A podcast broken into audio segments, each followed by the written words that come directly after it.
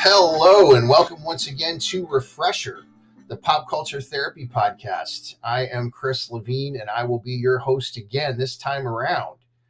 So, last time we discussed whether or not our childhood has to determine how we act as adults. And the basic consensus is that most of us really do have a choice in the matter. We don't always have to be the slaves of our past Yes, those things shaped us and they're still in us, but they don't have to be us.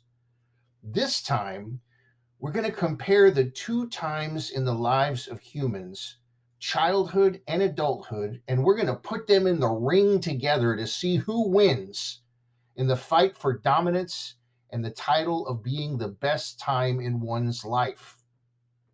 You think you already know? Maybe, maybe not. Let's see. So I thought we could start with a pros and cons list. How about childhood? Things are new. We are probably way more innocent. We have more energy. It's okay to do things like cry when you're sad or play and run around and be nuts when you're happy. Adulthood, you have life experience now.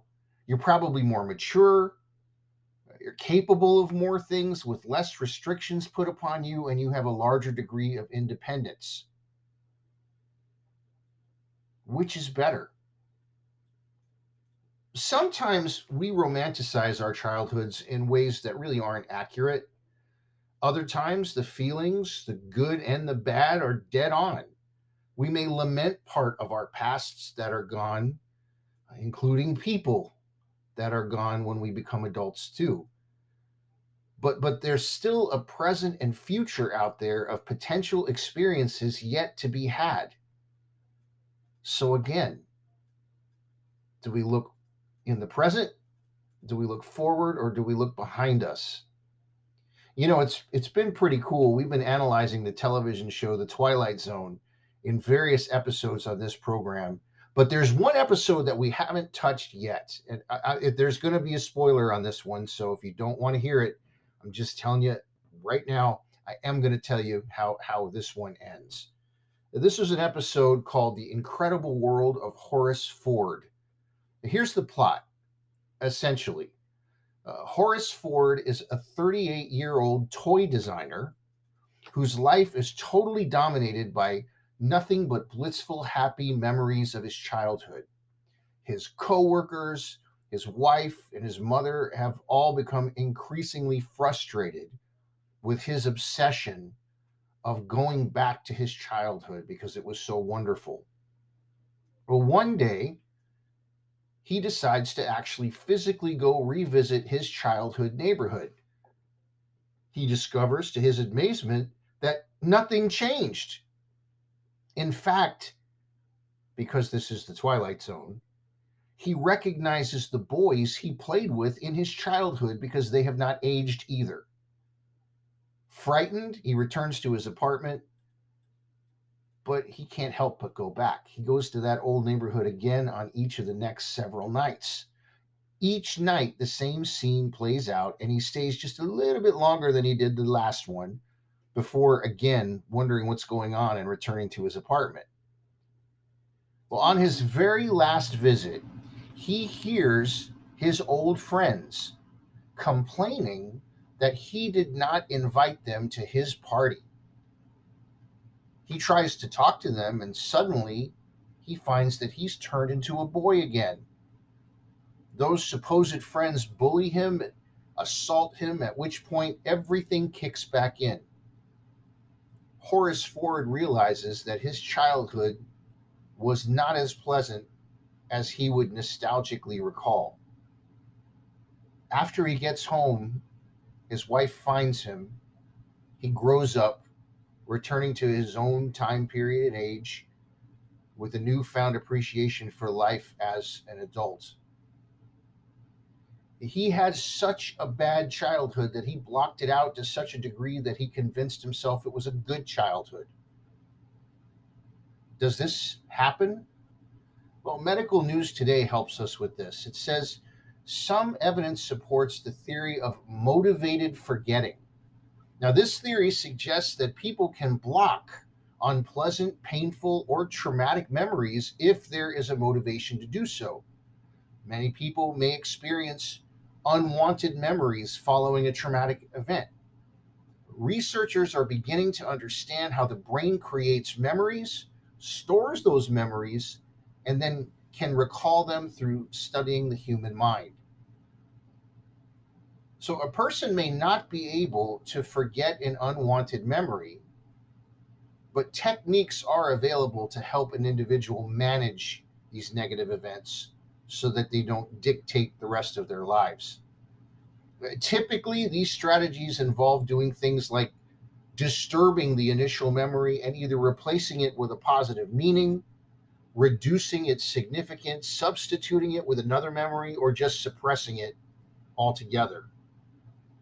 So, if Horace Ford were real, he may have longed for an idyllic childhood so badly that he just decided mentally, even if it was unconsciously, to create one for himself in blocking out the real one.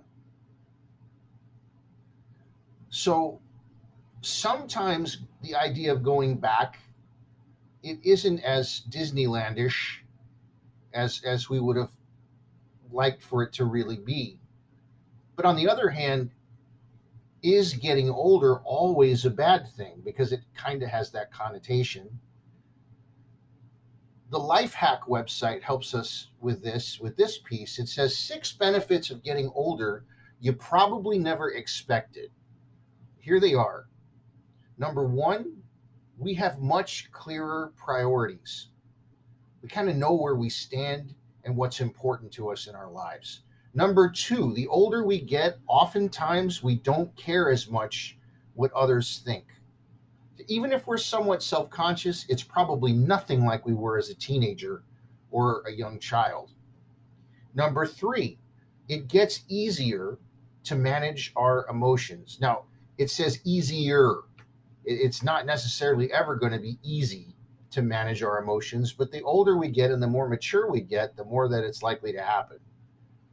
Number four, and I found this really interesting, unless you have some kind of a physical problem, getting headaches are fewer and further between as you get older. Number five, uh, we oftentimes have a higher sense of self worth. It's because at some point we find that we might be accepting ourselves more than we ever did when we were younger. And then for those that are even a little bit older or have dif- different circumstances, we actually can learn from our children or our grandchildren. So we're getting the benefit of experience and then also potentially the benefit of knowing what's current from the future generation. So, which wins? Can you see them both in the corners of the ring? Does adulthood win or does childhood win? We may simply have to call this battle a draw uh, maybe you can say for yourself, I enjoyed my adulthood way more than my childhood, or my childhood was awesome and I'm not as crazy about my adulthood. It's going to be different for different people. But I think that realistically speaking, it's generally a tie unless somebody went through something or is going through something traumatic.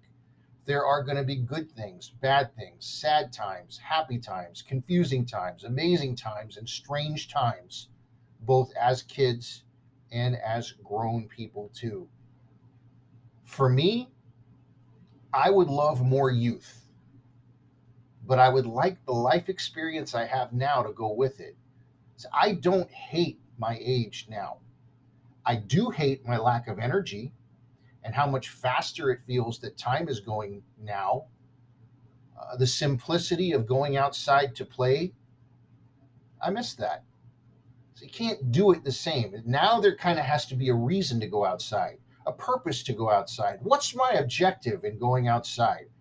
What do I have to plan around it to be able to go outside?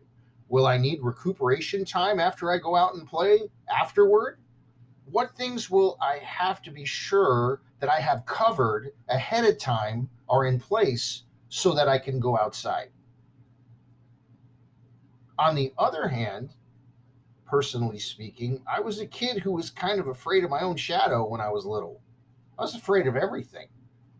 I was the kind of little kid that if someone cut in front of me in line, I did nothing. If I had to stand up for myself, I wouldn't. If I was being made fun of, I'd laugh too. See, that kid would go home and cry. But then that kid morphed into a young adult that would sarcastically rip your face off. Neither of those extremes are good, but as an older person than a teenager or a young adult or a child, I'd have to say that I'm somewhere in the middle. I don't want to let people walk all over me, and I also don't want to let them make me be aggressive either. I want to be in control if age has helped teach me anything, it's that it's ultimately up to me. And I now realize that it kind of always has been. Let's end this one here. Our reports on this show tell us that people of all ages tune into this program. Yes, the big group are my fellow Gen Xers, but all of you are out there. But first off, thank you we're so happy you listened. But but secondly, think about maybe doing this. Whoever you are, embrace the age that you are. Each age comes with its own advantages, challenges too, but definitely with advantages. Bond with those advantages when you realize you have them. Take advantage of them and use them because later, while you may completely have different advantages, the ones you have now may change. So maybe the best thing to do is never make our childhood battle with our adulthood.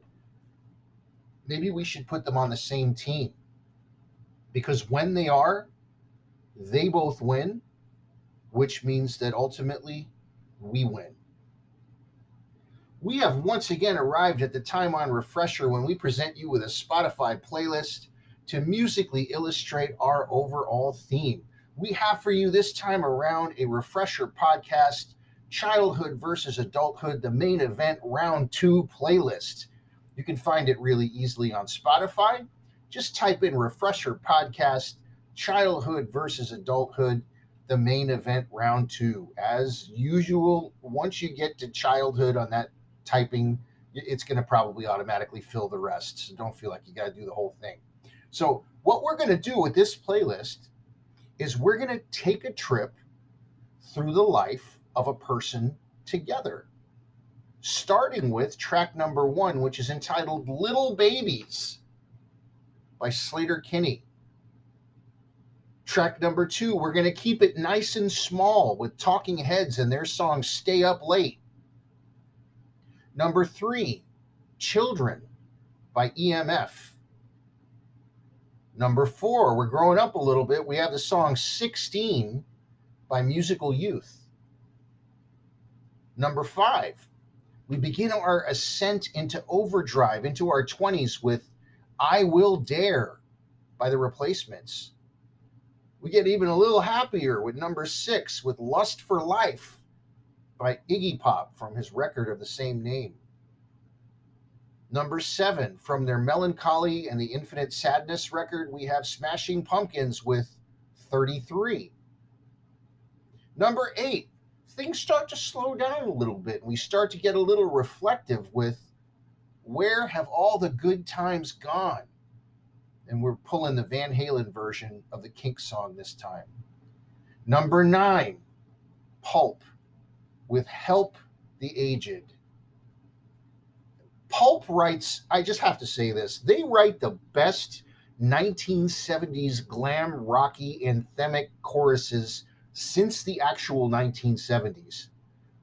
They would have been right at home had they have been a band in the 1970s as well as when they actually were a band.